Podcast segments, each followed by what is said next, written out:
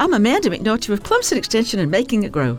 When Pearl Fryar was transferred from being a plant manager up north to being an assistant plant manager in Bishopville, he was unable to buy property or a house in many parts of town. Despite these slights, he eventually turned his landscape on the outskirts of Bishopville into a topiary garden celebrated internationally. The theme of his garden was, and is to this day, love, and is open to one and all. He also supported scholarships for average students who otherwise wouldn't have gotten higher education.